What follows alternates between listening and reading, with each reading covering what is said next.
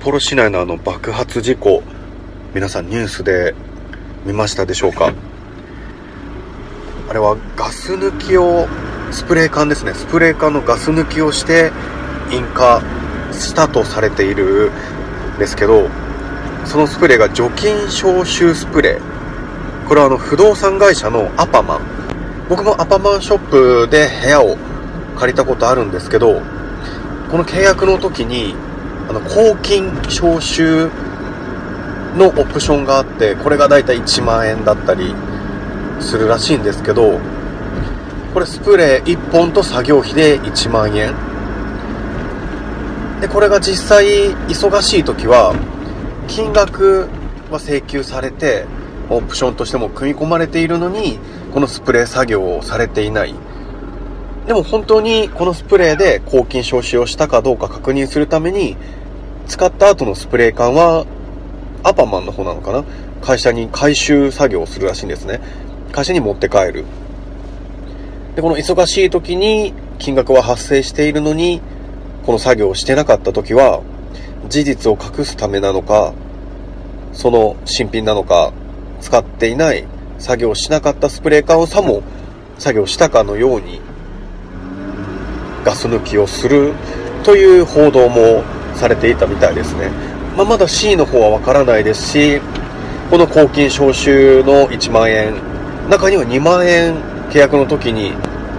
2万円かかりますって契約させられそうになったっていう話も出てきていたり、やっぱ金額も金額なので、こう社員にそのオプションのノルマがあるのではないかという報道もあったんですけど、こちらのアッパマンの社長さんは、それは否定されているみたいなんですけど、この社長さんも、この消臭スプレーを、の関連会社、関連会社の役員もされていて、まあ、売り上げを上げるために何かがあったのではないかと報道は見ているのですかね。いや、でも、なんだろう、この事故も、いろいろ言いたいこともあるんですけど、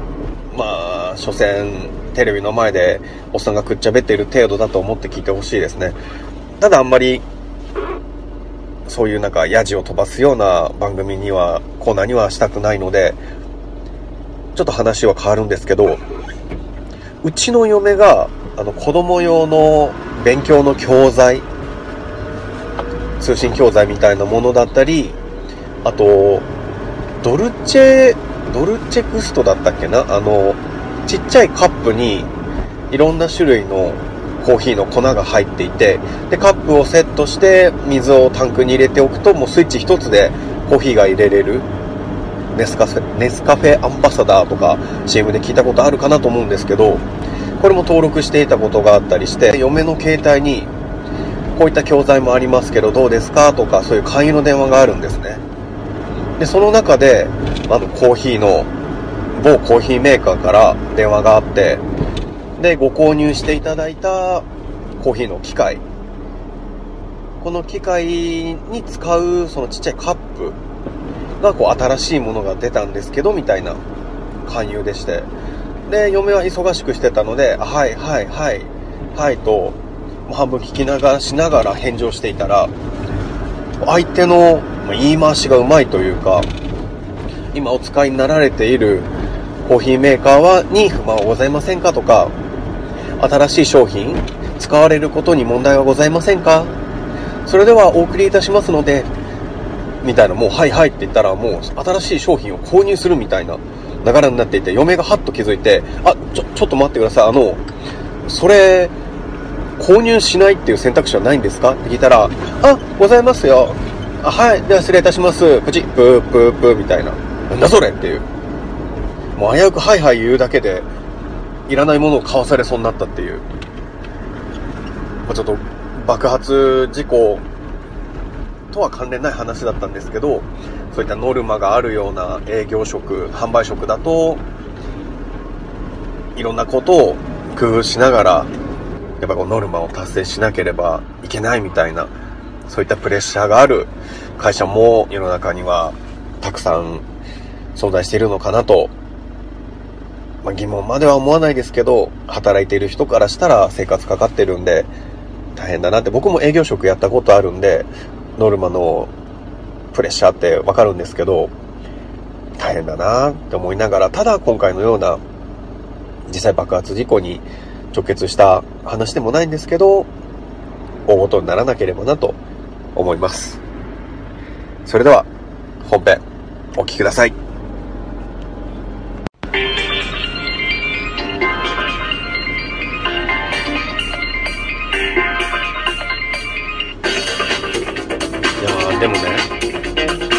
NHK の受信料って結構、ネットニュースとかにも話題に上がって内容見たりするんですけど、僕は正直、受信料を払わないといけないんだったら、それは否定、拒否もしないですし、実際払ってますし、ただ NHK の受信料を回収する人たちって、確か委託の業者さん、もう NHK の直の社員じゃなかったはずなんです。で、委託の業者なんですけど、多分この人たちもノルマがあるのかなもうひたすらこう、一軒家とかアパートとか、部屋中駆けずり回って、もうとにかく回収、回収、契約、契約。っていう感じだとは思うんですけど、でもね、この、ニュースでに見た内容なんで、実際体験したことじゃないことをいくつか話させていただくと、郵便です。ピンポン、郵便ですって、インターホンをして、あ、郵便屋さんが来たって開けたら、実は NHK の受信料の手続きをする委託業者だったとか、なんか、多分こう、いろんな方法を考えながらどうやってこう支払ってもらおうっていうのが各会社ごとにあるとは思うんですけど、その、虚偽っていいのかなっていう。いや、確かに NHK の受信料ですって言ったら、もうイルス使う人とか、もう扉すら開けない人、払わない人って多いから、NHK 側、委託業者側からしたら、いや、払わないのはおかしいでしょっていう考えなのかもしれないですけど、じゃあそうやって嘘をついてまで、で、なんか闇金の借金取りじゃない、なんかもう闇金の借金取りですら名乗るんじゃないかなって思うような気がするんですけど、嘘をついてまで、扉を開けさせる。そして、これは僕の体験談なんですけど、あの、受信料出てきて話するじゃないですか。NHK の受信料を払わないといけないんですって。で、話をしていたら、じゃあテレビがない家ってどうなんですかって。で、しかもスマートフォン、アンドロイドでテレビ見れますよねって言われても、いや僕 iPhone なんでテレビ見れないんです。じゃあ車のナビ、車のナビでテレビが見れる機能がついているもの、もうこれも受信料の対象らしくて、アンドロイド、あと、まあ、ガラケー、そして車のナビ、で、当たり前ですけど、家にテレビがある。もうその媒体自体は関係なく、テレビが映るもの、地上波のテレビが映るものを持っていると、もう受信料を払わないといけないっていう、そういう風に言われたんですね。まあ、じゃあ払わないといけないんだったら払いますよっていう話なんですけど、昔僕があの、デリヘルのスタッフをやってた頃、こう事務所があったんですね。で、そこはパソコンとかはあったんですけど、別にパソコンでテレビが見れるようにアンテナも繋いでなかったですし、本当にあのテレビも置いてなかったんですよ。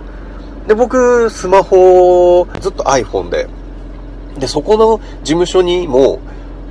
受信料の請求委託業者の人が来て、や、ここの部屋テレビないですよって。で僕 iPhone なんでテレビも見れませんよ。車も送迎車ナビもついてないですよって。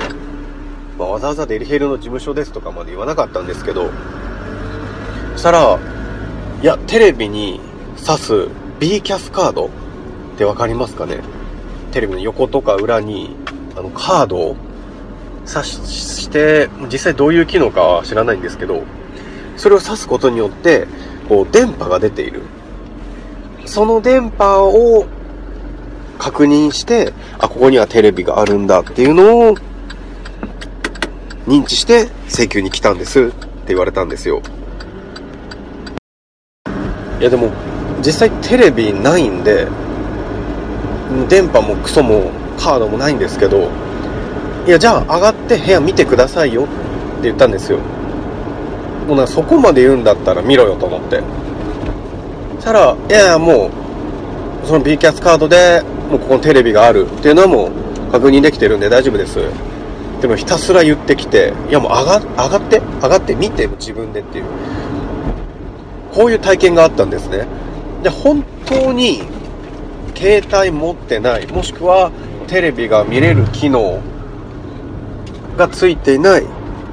携帯しか持っていない。そして家にもテレビがなく車にもテレビが見えるカーナビつけていない。本当にテレビと関わりがない。持ってない人の家に請求しに行った時にないですっていうのにしつこくいやあるでしょみたいなのは多分世の中にあると思うんですよ実際こういうこと。じゃあそれってどうなのかなと思って。ある人がないって嘘ついてて請求できないから困ってる。確かにそういう人たちがいるからこう無理やりでも受信料を払わせようっていうスタンスになってるのかなとも思うんですけどじゃ本当にない人にしつこく請求するのもどうかなっていう。虚偽でお宅訪問するのもどうかなとも思いますし実際ない人のところ行ってやるだろう払えっていうのもどうかなって思いますし、まあ、この受信料未払い問題実際裁判も起きて NHK 側が勝訴したというニュースも何件か見たんですけど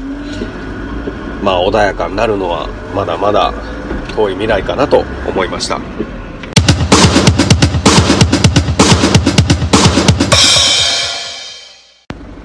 そういえば営業といえば、僕あの、ネットワークビジネスの話を、もう一時期すごいこう、人から勧誘を受ける時期がなぜかあって、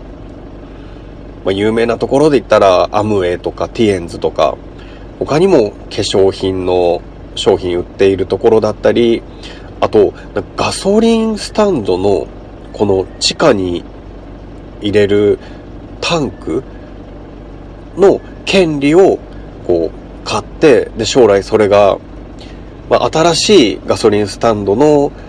燃料タンクの商品で、これがもう一般的に当たり前になったら日本全国のガソリンスタンドに普及するから、今のうちに権利を買っておこうみたいなネットワークビジネスだったり、いろいろなネットワークビジネスの勧誘を受けてきたんですけど、あの、ネットワークビジネスをしている人側っていうのは、やっぱり少しは、そう指導というか、話し方、販売の仕方みたいなのを集まって勉強会をするらしいんですけど、僕がこう体験したのは、一つ目はまあ、ある女の子、も知り合って、1、2回しか会ったことないような女の子から、ちょっと二人っきりでご飯が食べたいみたいな。で、なんかうさんくさいなって思いながら、で、その時は、某ハンバーガー屋さんで待ち合わせだったんですね。で、僕ネットワークビジネスの、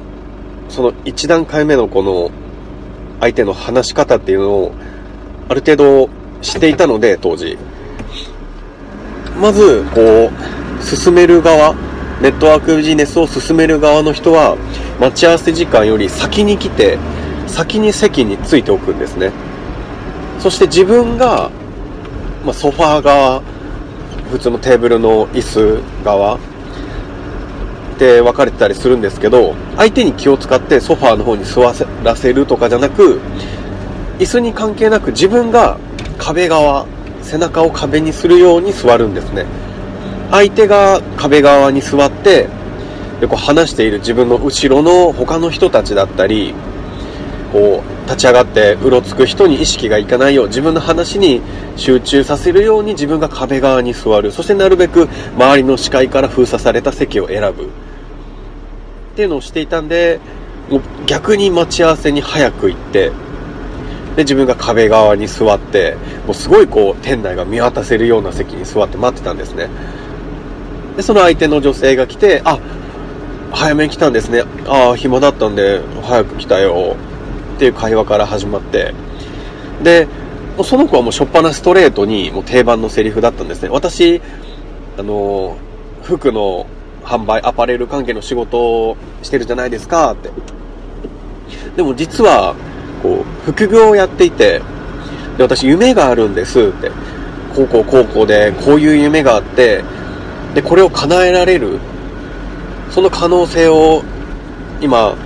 こう手に入れている可能性を手に入れている。そしてそれを周りの友達たち自分の身の回りの人たちにも共有してほしい。もうみんなが幸せになれば私も幸せ。じゃあこの副業っていうのは何かというとみたいな話から入ってくるんですね。その副業の話を聞かされてなんか海外のどこどこアメリカなり中国韓国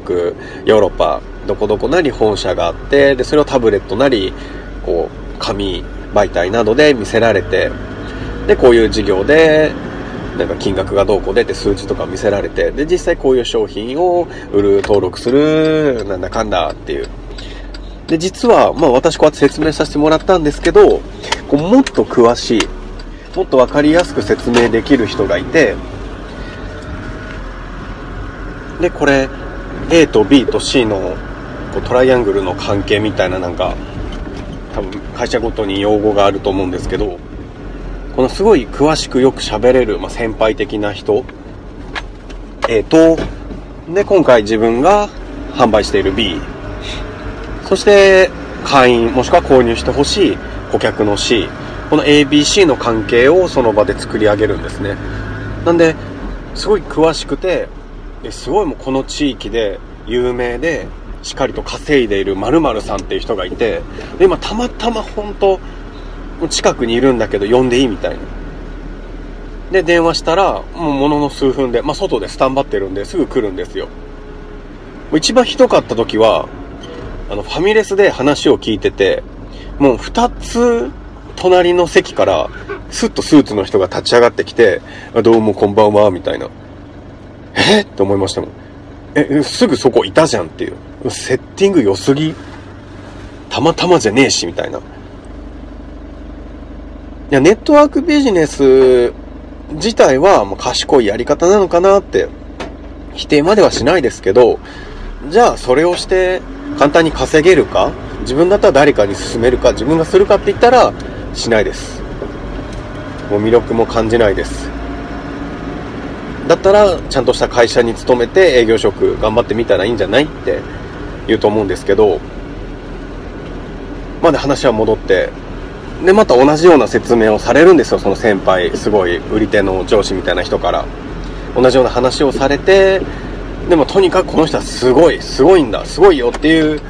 褒めてるから中にはあこの人すごいんだみたいな。で話に魅力を感じてあ私でも簡単に営業ができる。